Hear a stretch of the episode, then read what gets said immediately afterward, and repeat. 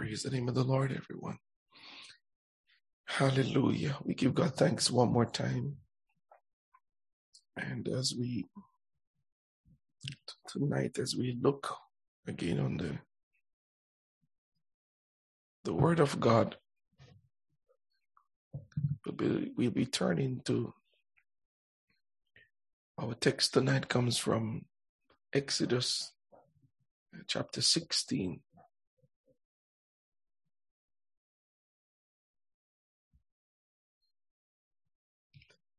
Exodus chapter 16.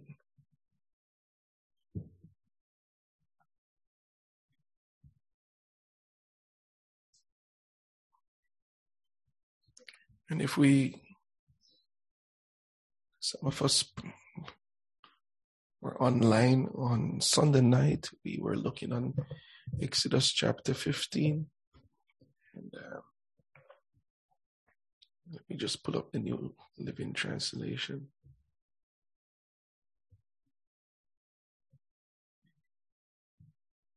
And we read of the account where God, God's people who were delivered out of Israel, out of Egypt rather, face a, a difficulty, a crisis in their journey, leaving the place of deliverance, the the Red Sea, Bible would have us to know that they came to the waters of Marah, Marah meaning bitter. They found this water and they were thirsty, but they were unable to drink of that water because it was bitter. We understand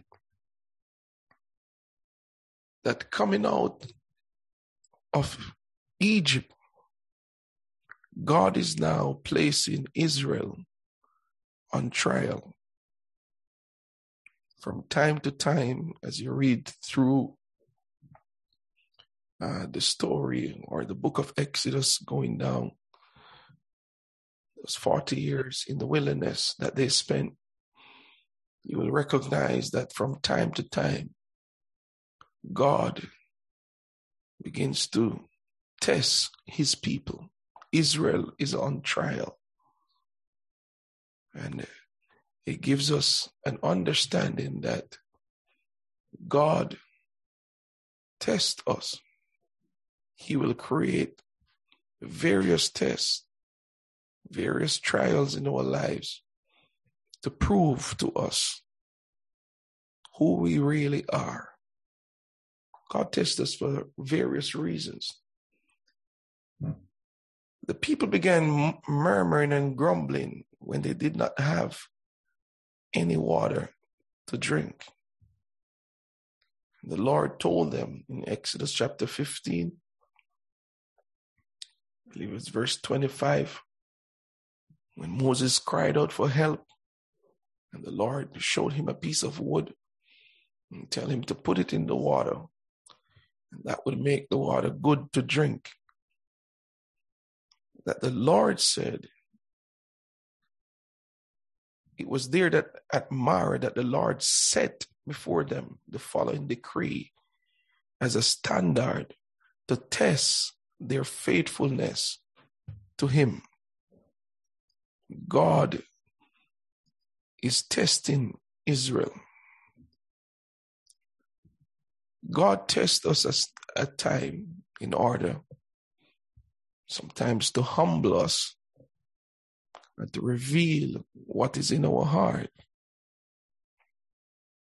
Deuteronomy 8 and verse 2 tells us, And thou shalt remember all the way which the Lord thy God led thee these 40 years in the wilderness to humble thee and to prove thee to know what was in thine heart, whether thou wouldest keep his commandments or not. He tests us to humble us and to prove to us so that we may know what is in our heart. God also will put us on trial in order to strengthen us and to prevent us, to keep us from sinning.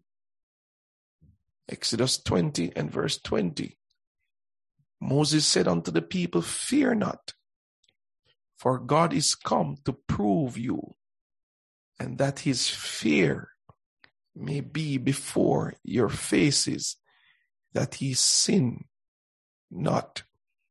So God will uh, give us different tests from time to time to strengthen our faith and to establish his fear, the fear of God in our hearts that will prevent us from keep on sinning. God tests us, and we will see this in Exodus chapter 16. God tests us in order to see if we will obey Him.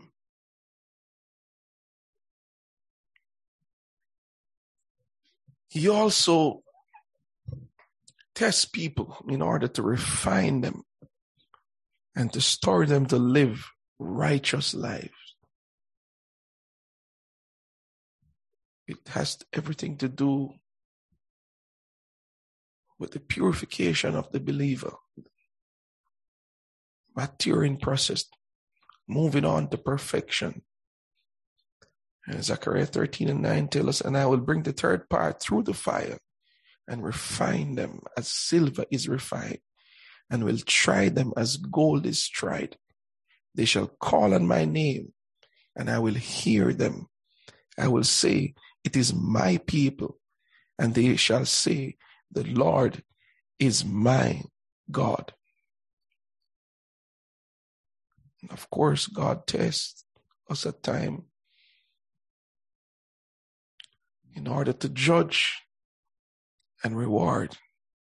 First Corinthians 33 verse 13 rather tells us every man's work shall be made manifest. For the day shall declare it because it shall be revealed by fire and the fire shall try every man's work of what sort it is. God has a fire to try our work, and it's going to prove what sort, what kind of work did we produce.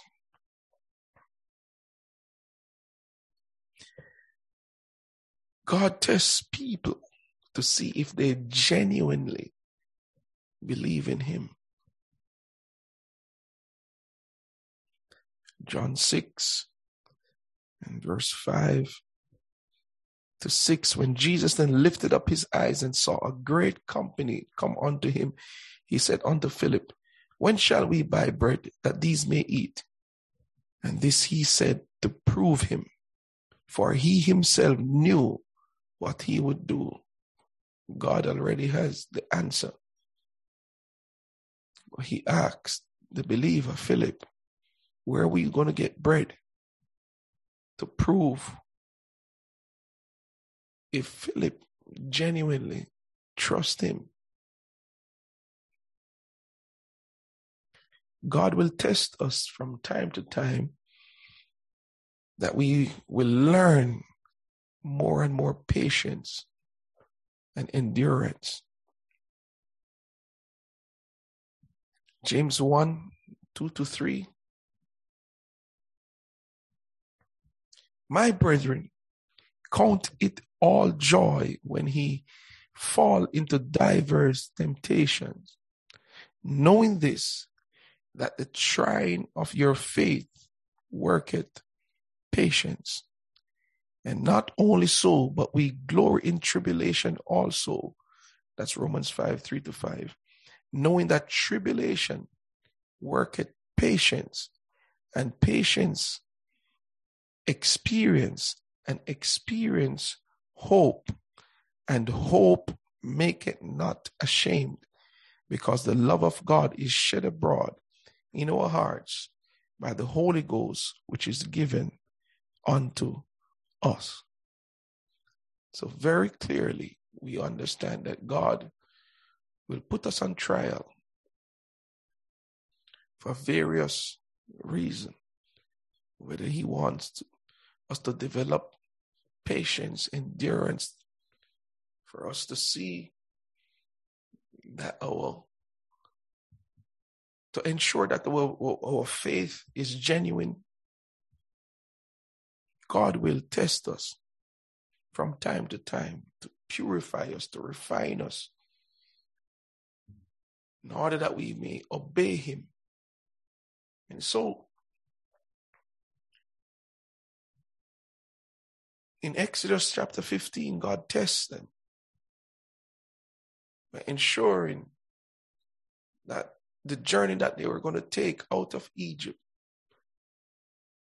God knew from the beginning that the journey that he instructed Moses to take would have caused them to go three days without water. But God had springs in store for them. But he tested them.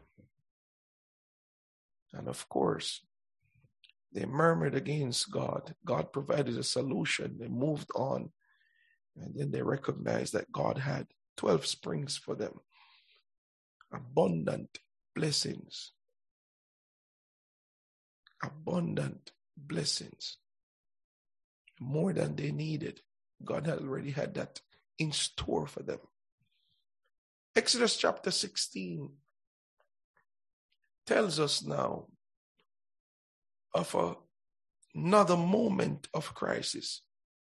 And I'm going to try and go as slow and as clear as possible. Just paying attention to what the text says in front of us. Then the whole community of Israel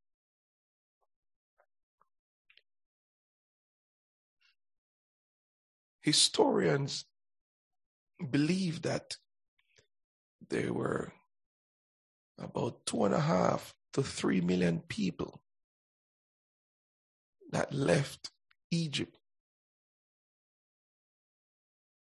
So let us think about that for a moment.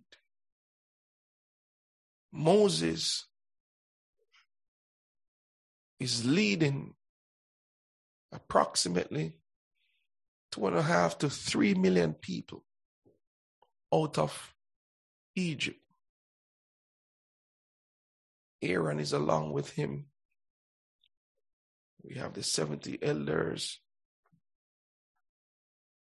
his sister Miriam, and others that support his ministry or his call. The Bible said the whole community of Israel set out from Elim, the place of abundant blessings, and journeyed into the wilderness of sin. And now, the correct word there is the wilderness of sin, S E E N, not sin as in transgression. I know that is translated as that, but the name of the place is actually Sin, which was between Elim and Sinai. They arrived there on the 15th day of the second month. And we have to take note now when the Lord, in His Word, give us dates, times. These are significant. It's telling us it's one month after leaving the land of Egypt. One month after that great exodus, the Bible said there too the whole community of Israel complained about Moses and Aaron. Can you imagine?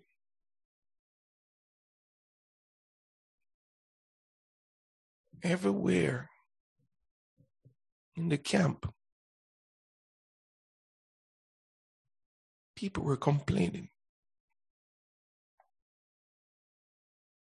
murmuring against the leaders, murmuring against Moses and murmuring against Aaron. If only the Lord had killed us back in Egypt, they moaned.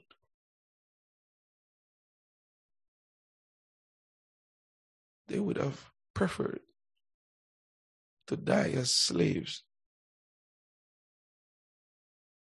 than to be freed.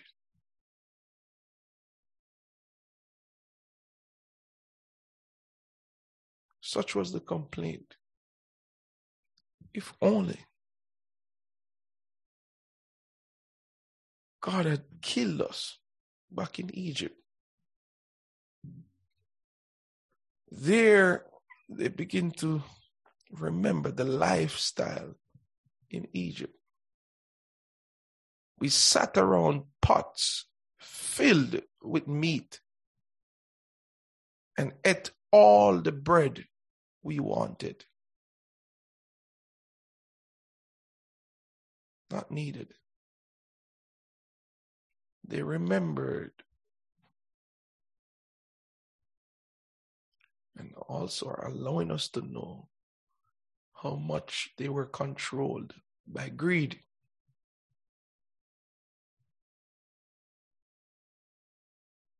Sat around pots filled with meat and ate all the bread we wanted. But now, in what we call deliverance, freedom from Egypt, when we compare it, it, it, it's actually, I think it's better for us to be in Egypt. After what the Lord had done, those 10 signs, God bringing them out with a strong arm. It is better for them to be in Egypt. Now you have brought us into this wilderness to starve us all to death. You brought us in this wilderness to starve us all to death. I'm going to back to chapter 15. There's something I want to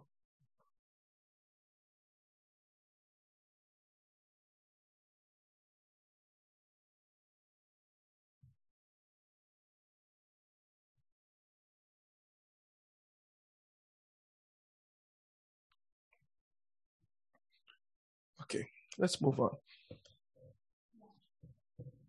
They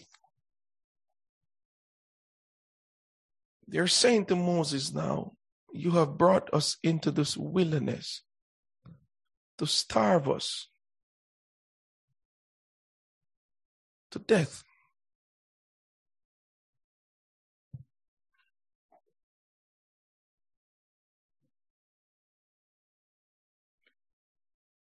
It was a very short while ago that they had a similar crisis, one of water. And God showed up. And they drank from Marah, which was bitter, but turned to, to sweet water or water that could be to, could quench their thirst. Moving on from there, I believe three days to Elim, the place of springs. And now they have forgotten everything about what God had just done in their lives. It shows us also as believers how careful we are supposed to be concerning identifying believing by faith, knowing that from day to day we live from the hand of God. Because the moment that we take God out of the picture,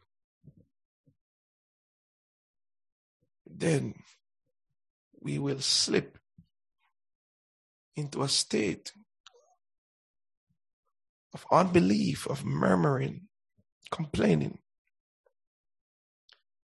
They say, You have brought us out here into this desert to let this whole assembly starve to death. You, Moses, you brought us here to kill us off. Almost three million of us. Can you imagine? Adonai, the Lord said to Moses, Here I will cause bread. I don't think I'm in the NLT version. The Lord said to Moses, Look, I'm going to rain down food from heaven for you. Each day, the people can go out and pick up as much food as they need for that day. I will test them in this to see whether or not they will follow my instructions. Uh, we should take note that the people began to complain. Verse 2 tells us that they complained about Moses and Aaron.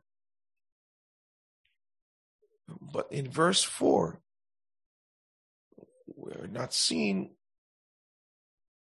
Moses responding. It is the Lord who now speaks to Moses. Because the Lord is taking note of the complaints, the murmuring in the camp. Look, I'm going to rain down food from heaven for you. Each day, the people can go out and pick up as much food as they need for that day. Well, listen, I will test them in this to see whether or not they will follow my instructions. God is going to meet their need of hunger. But in meeting their need, it's a test. Israel is on trial.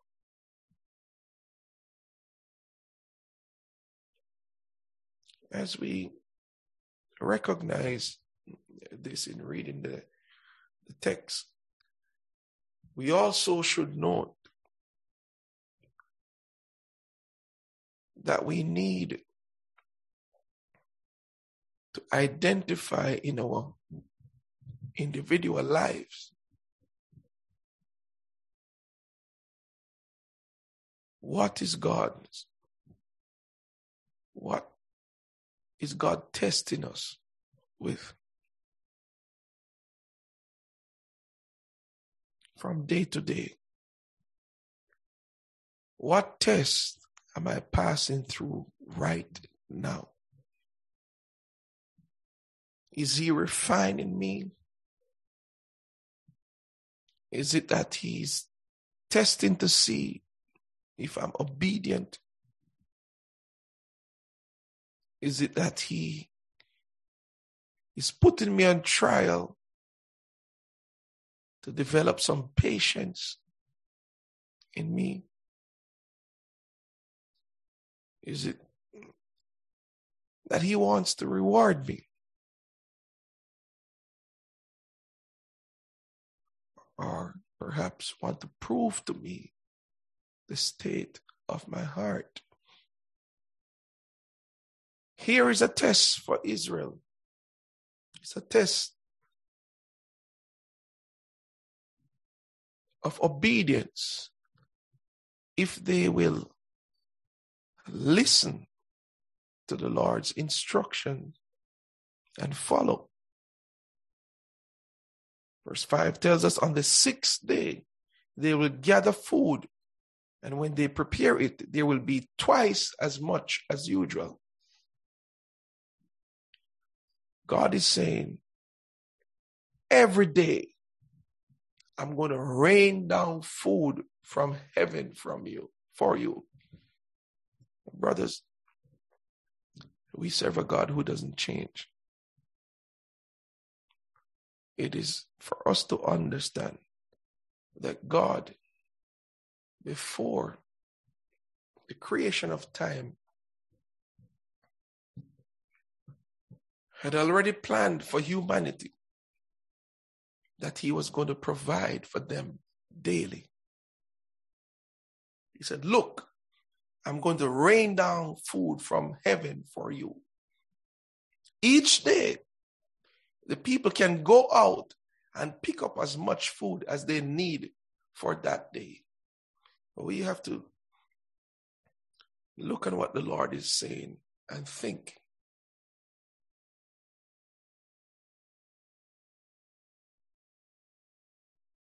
The world will give us a kind of strategy that will tell us work smart and not hard. So instead of going out six days or each day up until the sixth day, why not gather enough so you can work three days and take three days off?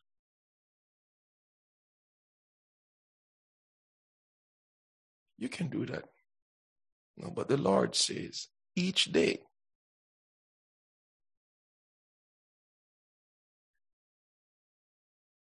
Because the world will teach us that we need to hoard. The Lord is saying, don't keep anything that you don't need for the day. I want you to go out each day I'm a God who provides daily. I don't want you to have all these containers filled with food in your house. You're on trial. I want you to understand that I am a God who's committed to the covenant that I have with you each day. Pick up as much food as they need, not want.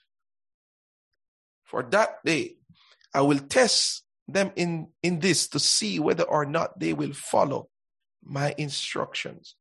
On the sixth day, they will gather food, and when they prepare it, there will be twice as much as usual. Why?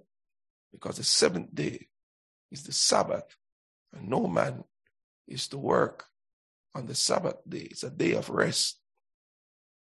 So Moses and Aaron said to all the people of Israel, by evening, you will realize it was the Lord who brought you out of the land of Egypt. This verse says a lot.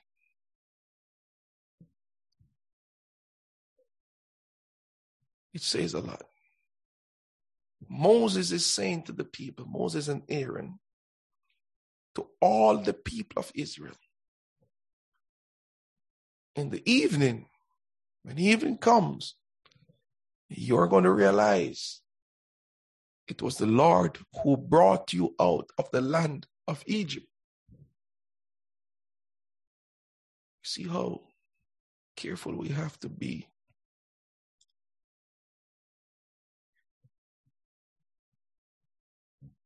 These people, it tells us that many of them were ignorant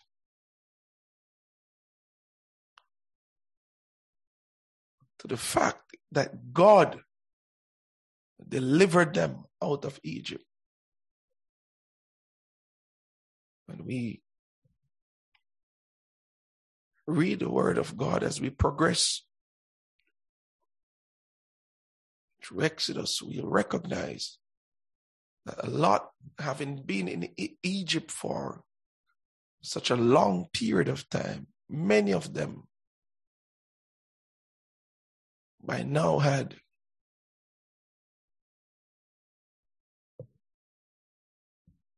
assimilated so much with the Egyptians that they themselves had become superstitious. Some did not recognize that it was the mighty hand of God that brought them out. Whatever they may, be, may have believed, Egypt was a place that was plagued with witchcraft, idolatry. You see. Every act of God was against the gods of Egypt. And now Moses is saying, by the evening, you're going to know.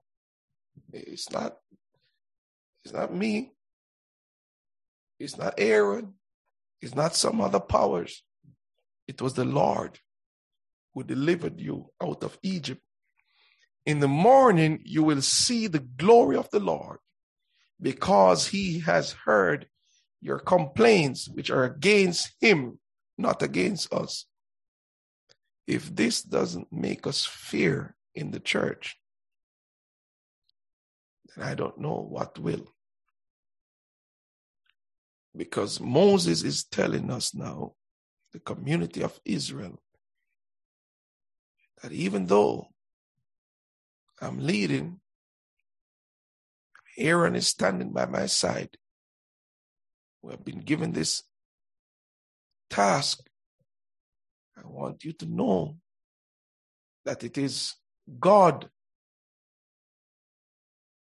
who you are complaining against.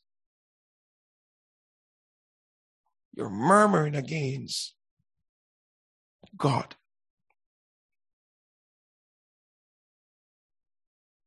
God has heard your complaints. You will see the glory of the Lord because he has heard your complaints.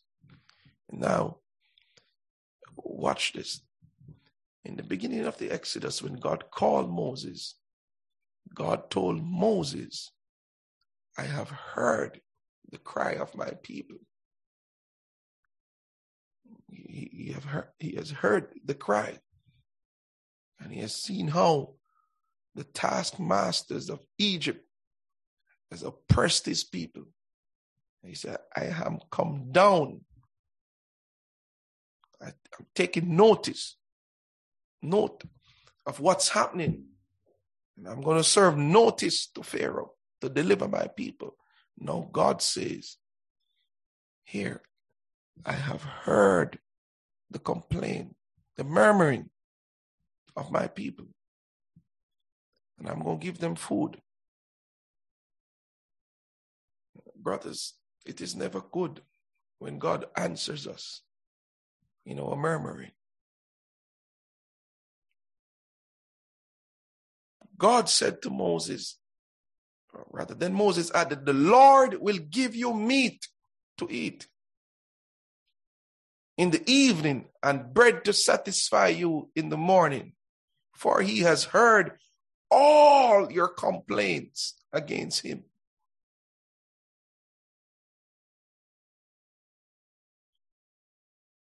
They say, What have we done? Yes, your complaints are against the Lord, not against us. Moses was humble enough to understand that.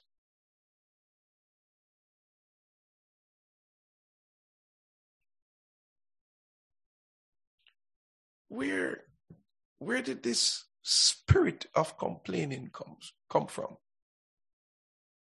Yes, we know. Unbelief, lack of faith will cause us to question the Lord. Question him as if he's not able but God is able. Is there anything too hard for the Lord to do? Verse 9 tells us Moses said to Aaron, Announce this to the entire community of Israel. The entire community that complained against me, announce this to the entire community of Israel. They have said what they wanted to say. Now I have something to say. Present yourselves before the Lord, for he has heard your complaining. I believe if we can we pull up that from the King James Version, verse 9. Moses spake unto Aaron, say unto all the congregation of the children of Israel, Come near. Yes. Come near before the Lord, for he hath heard your murmurings. Now, and as Moses and as Aaron spoke to the whole community of Israel, they looked out toward the wilderness. There they could see the awesome glory of the Lord in the cloud. Brothers, sisters, ladies, gentlemen, Let's understand. Moses instructs Aaron to tell the community, the entire nation of Israel, to draw near to the Lord. Present yourselves before the Lord.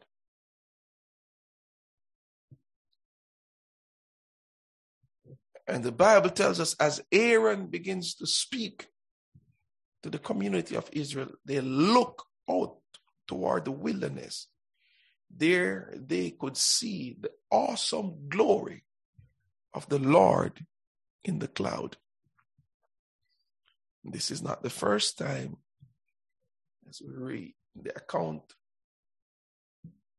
of the Exodus, this is not the first time where we see the Lord showing up in the cloud. It was the same cloud that led them by day, pillar of fire by night. It was the same cloud that moved from the front of the camp and camped between at the back of the Israelites, uh, between the Israelites and the Egyptians cast a light. It was light unto the, the Israelites, but darkness to the Egyptians. Now, Moses is instructing Aaron to tell the people of Israel to draw near. Come near. Come near to the Lord. It is significant because here we can understand now why there is a spirit of complaining and murmuring in the camp.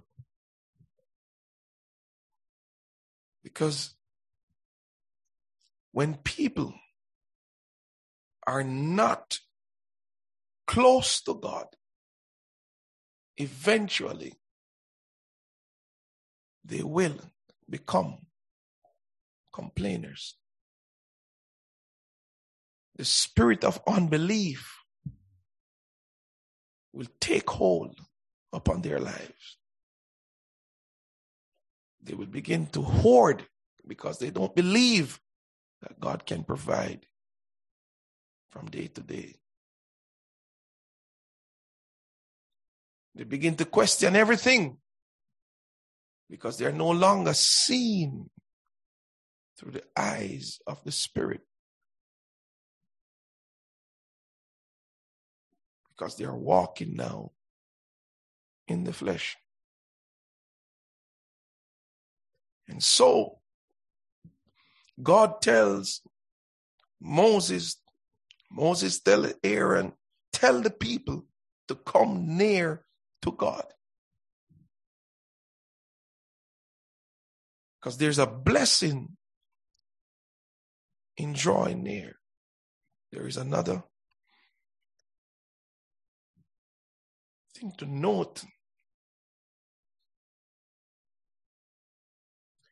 Why is it that Israel had to be instructed to draw near to God. See, brothers and sisters, there are times when God reveals himself, when he shows up, like he showed up in the form of a cloud, a pillar of cloud, leading them by day and fire by night. When we see the revelation of God, the mysteries of God, the miracles of God, we have to allow our minds and our hearts to be saturated by the encounter that we have observed or experienced. Because if we don't saturate our minds, our spirit, our heart with that encounter, we'll treat it like any ordinary thing.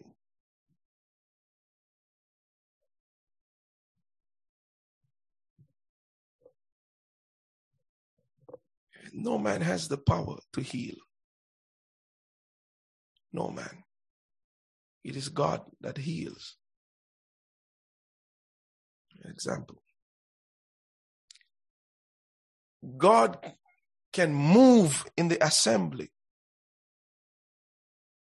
and he will anoint someone, allow his servant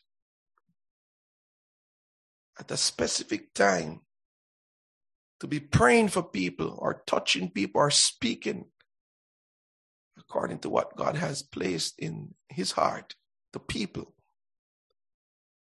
And we will see God healing people. Because there's a move of the anointing to heal. And there, let's take for example, the preacher saying, Come, or whoever it may be, come. God wants to heal.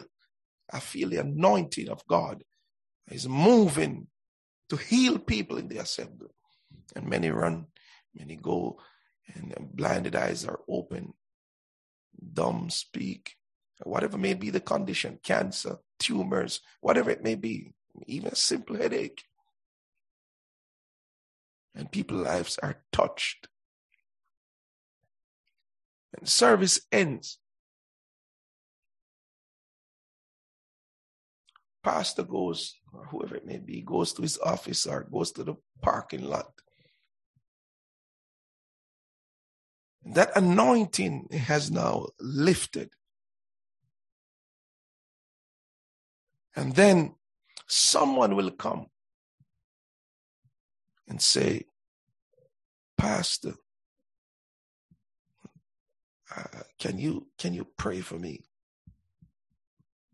I, I, I I'm not doing so well. There's a condition in my stomach. Can you pray for me? Doctors are seeing something. I just want you to pray for me. And to be truthful, friends, I have to say at times, and I have to instruct them, instruct persons. When you see the anointing moving, it's not the man, it is God who wants to heal his people.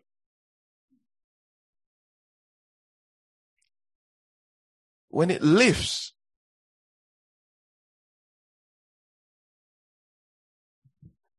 man has no power.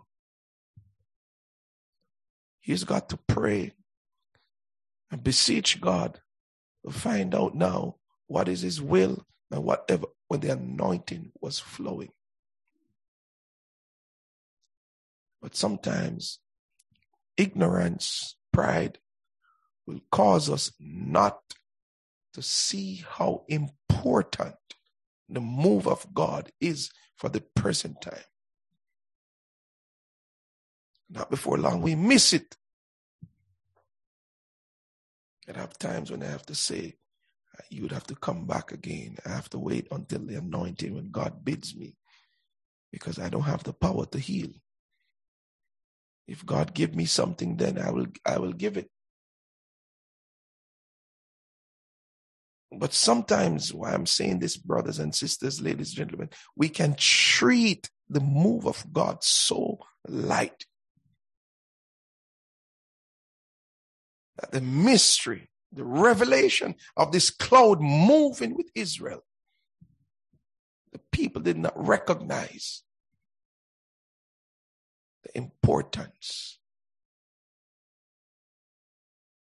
God now moves and shows up again. Awesome glory of the Lord in the cloud. The Lord said to Moses, I have heard the Israelites' complaints. Now tell them in the evening you will have meat to eat, and in the morning you will have all the bread you want. Then you will know that I am the Lord your God. Hello. Let's recognize one of the challenge here again. Moses had just told them earlier, you will know that it is the Lord that has delivered you. Don't be ignorant of the fact that this deliverance is from the Lord. It's a work of God.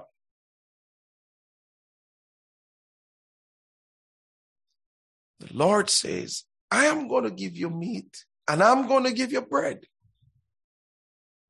And this miracle that I am going to perform is to teach you, is to remove the ignorance from your eyes, that you will know that I am the Lord your God. And the Bible says that even vast numbers of quail flew in and covered the camp.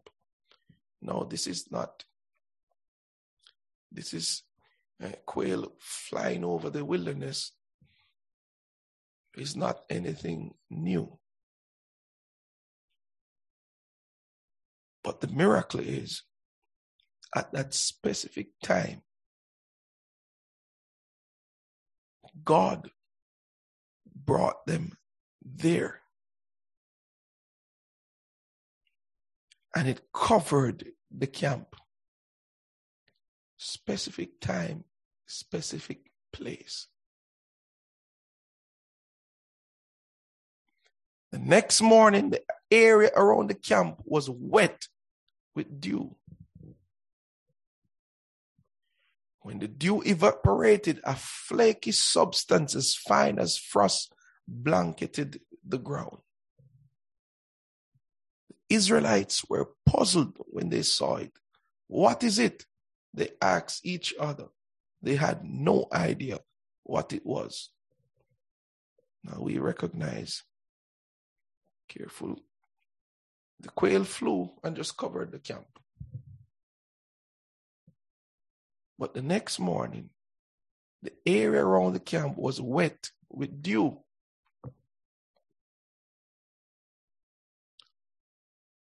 When the dew evaporated, a flaky substance as fine as frost blanketed the ground. You see, the Israelites were puzzled when they saw it. What is it? They asked each other. They had no idea what it was. Moses told them, It is the food the Lord has given you to eat. See, the quail just covered the camp. Remember, they were grumbling, they were complaining about having no eat, no meat to eat. Now, meat is in the camp. It just covered the camp. But the bread or manna, what the Lord provided, was covered and protected by the dew. They could only see it after the dew had evaporated.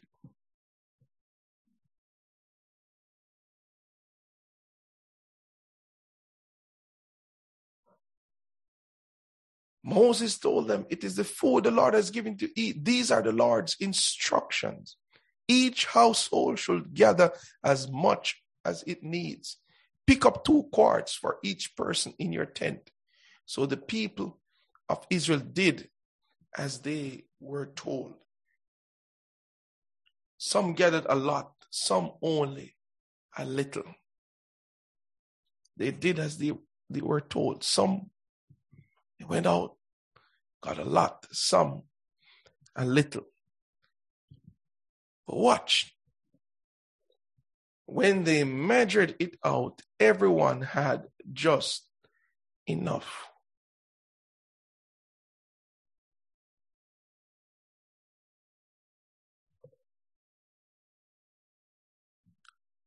When they gathered it,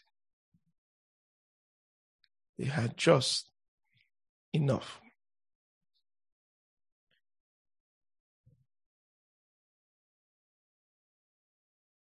Those who gathered a lot had nothing left over. And those who gathered only a little had enough. Each family had just what it needed. You see, brothers and sisters, ladies and gentlemen, let's look. There's a mystery here. God wants us to understand it too. Doesn't matter what they intended in their hearts. When they went out to gather the food, some gathered a lot, some only a little. But when they began to measure it out, it's a mystery. Everyone had just enough.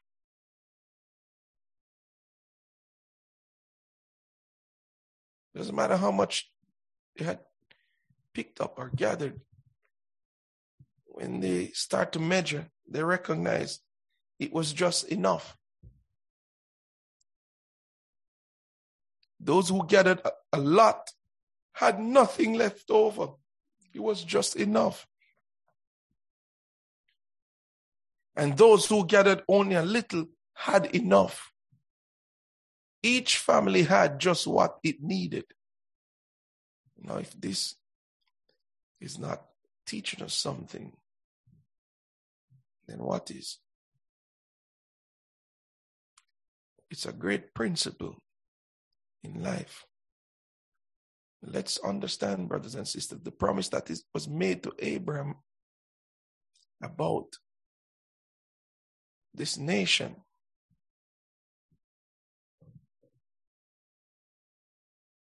Let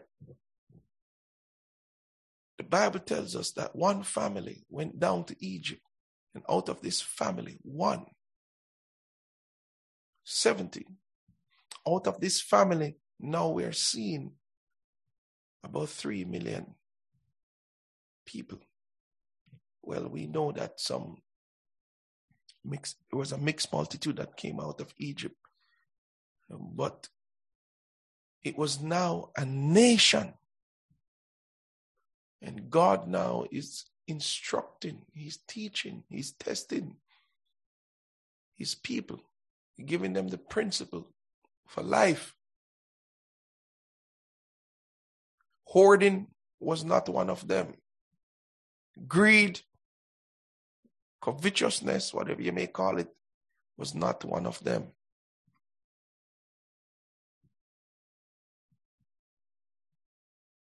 Each family had just what it needed. So, first part of the test Now, then Moses told them, Do not keep any of it until morning. But some of them didn't listen. Still trying to test the limits because that's who, um, it's the nature of humans. If we're not submissive to the will of God, we try to check the boundaries. That's what our children do. And growing up, as parents, we have to put, give them guidelines, principles. Every now and then, they test the limit. Don't you touch that. Want to see what will happen. Anyway, Moses tell them, do not keep any of it until morning. But some of them didn't listen and kept some of it until morning. But by then it was full of maggots and had a terrible smell. Moses was very angry with them. Failure, unbelief, disobedience, it's showing up. Why keeping it until the morning if the Lord says he will provide it every day?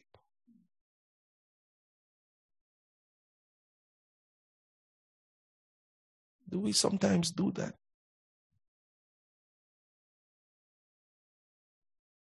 Every sale, we have to catch it. All right, now, Pastor, stay, stay in the book. Praise the name of the Lord Jesus. We store and store, never had a concern for somebody else. I know there are persons who will buy and buy and buy because they give, they give, they give.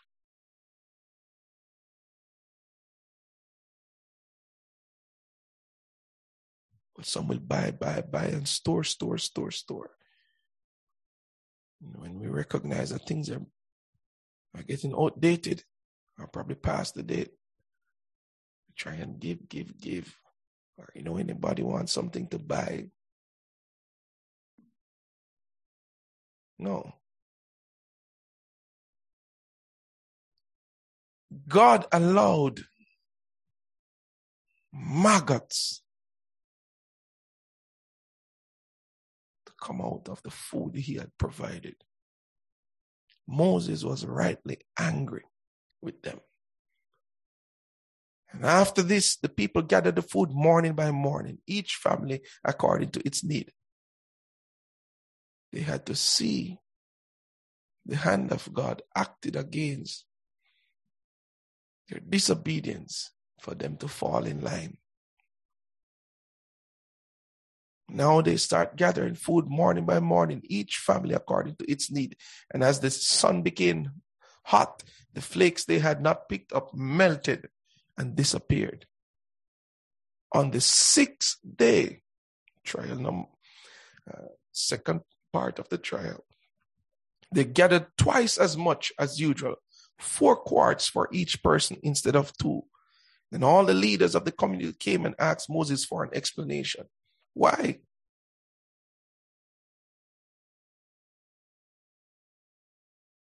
Why do we have to do this on the sixth day? Moses said, This is what the Lord commanded. Tomorrow will be a day of complete rest, a holy Sabbath day set apart for the Lord. So bake or boil as much as you want today and set aside what is left for tomorrow.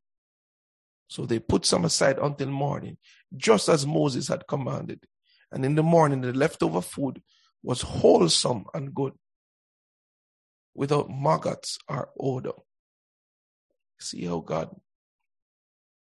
honors obedience. Disobedience produces corruption. Obedience, preservation. He will preserve us when we're obedient. We're disobedient, It leads to corruption. It will corrupt our spirit. Moses said, Eat this food today, for today is a Sabbath day dedicated to the Lord. There will be no food on the ground today.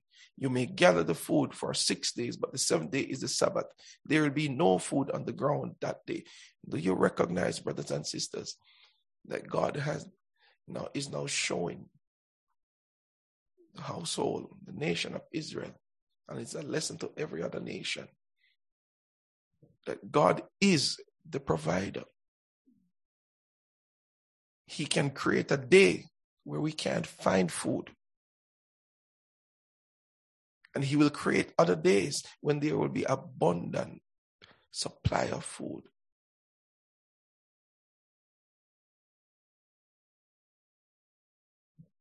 But listen again. Always some person, someone who is testing the limits. Some of the people went out anyway on the seventh day, but they found no food. But God said there will be no food. But don't truly believe. So this proved what was in their heart. They did not believe. The Lord asked Moses, How long will these people refuse to obey my commands and instructions? They must realize that the Sabbath is the Lord's gift to you. It's a gift. That is why he gives you a two day supply on the sixth day, so there will be enough for two days. On the Sabbath day, you must each stay in your place. Do not go out to pick up food on the seventh day. So the people did not gather any food on the seventh day. They called the food manna. It was like was it was white like coriander seed, and it tasted like honey wafers.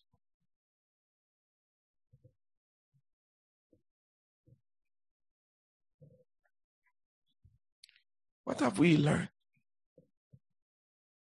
What is God trying to teach us as we read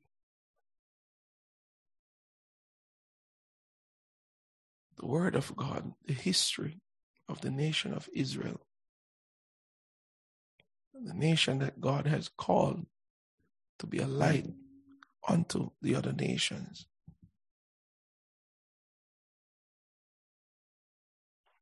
But what we learn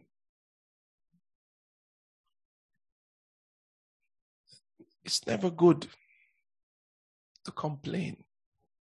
Never good to murmur, never good to grumble.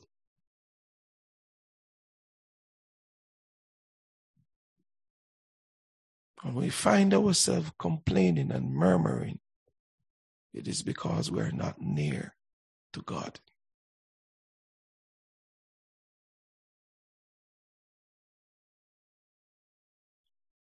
It is because we are we have removed ourselves from the presence of his glory. Never a man complain in the presence of God's glory. Only a man who is ignorant of who God is, and what the weight of his glory carries, that will complain in such an awesome presence.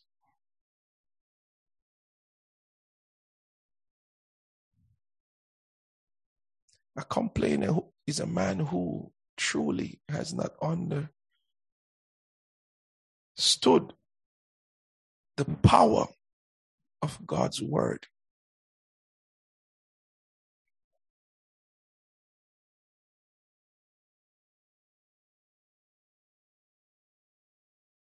See, when we are in the midst of His glory, of His presence,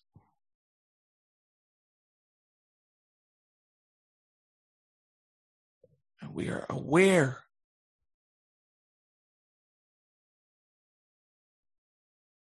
The fear of God will be established in our hearts.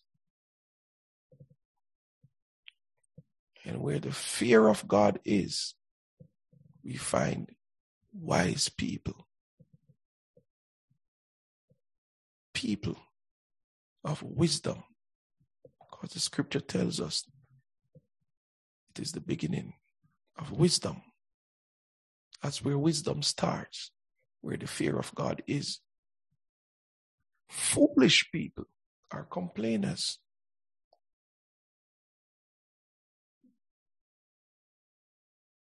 Because they don't have the fear of God.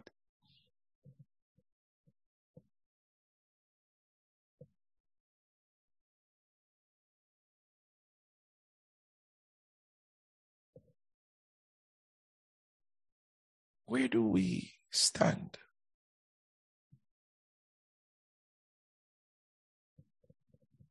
Which seat do we take tonight?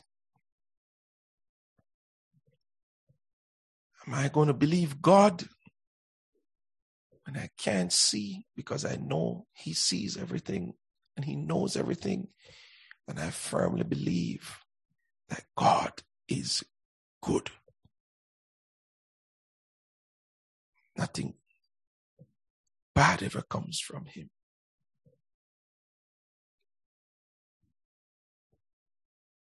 So if he places me in a difficult position, hello, somebody. I'm going right up the alley tonight. We have folks who will quickly, as soon as you find yourself in a difficult position, it's the enemy. It is the enemy that has caused this. Wicked people.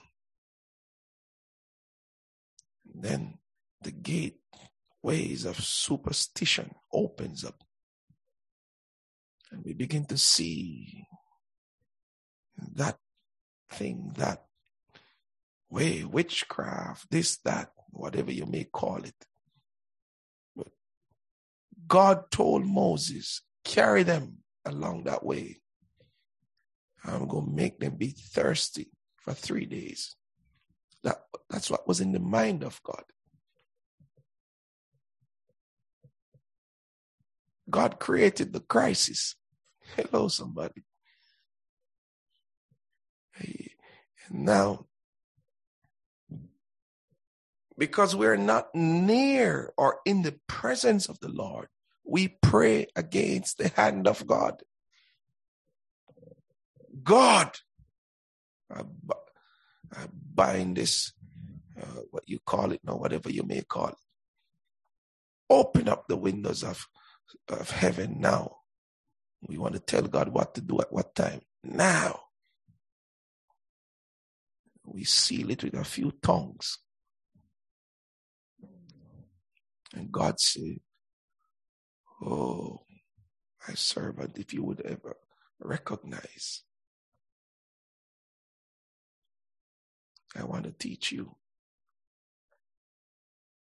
I created the crisis because I see some things in your heart that I want to address.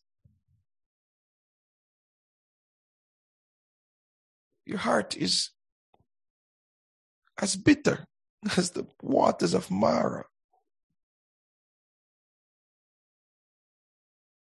I can make it sweet. Ask about the prophet Jonah, who was caught up in a turmoil in the inner man, the will of God and his will. Jonah said, If I go prophesy to these people, they will repent.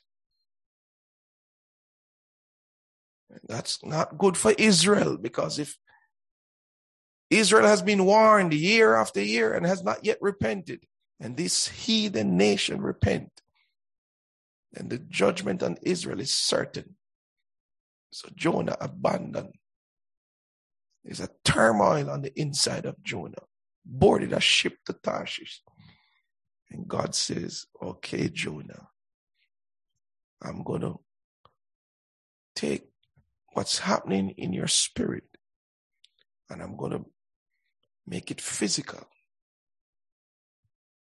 So you have a turmoil happening on the inside of your heart. I'm going to put it on the sea. And so he caused a wind, a great storm out of nowhere to come upon the ocean. And the men who were sailing that boat, that ship, were so afraid because they've never seen anything like that. And Jonah is looking out and he knows what's happening inside of me is what's happening on the water right now.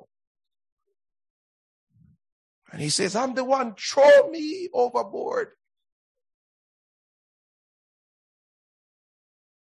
Think Jonah didn't know as a prophet. He knew. He knew what God was doing.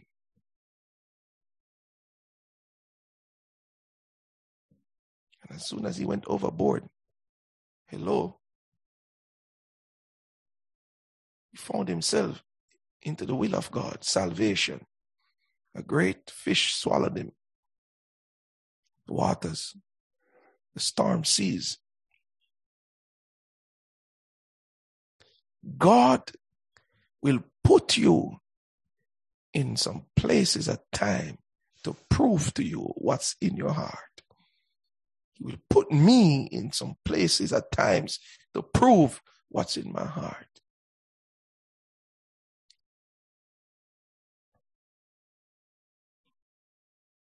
God will allow the waters to dry up to see if you will trust Him. God will allow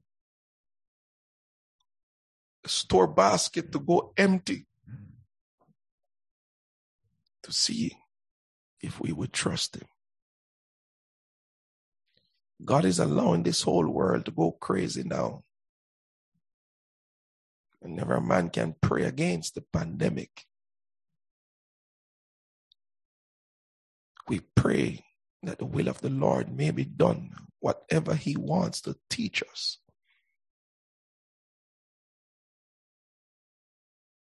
whatever he wants to do, whatever he's testing us with.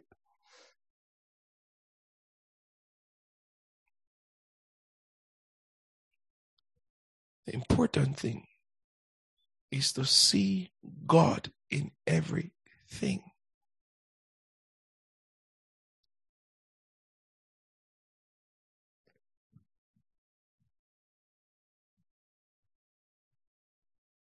You lose some money somewhere, Something happens somewhere. See God. Why?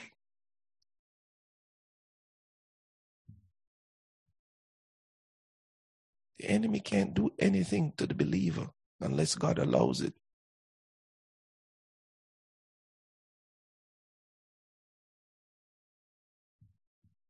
Let's unmute our microphones.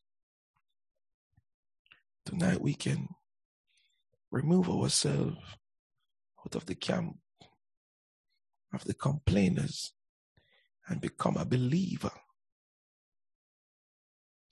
For the believers praise God. Believers worship God. Hallelujah. Wise men seek Jesus.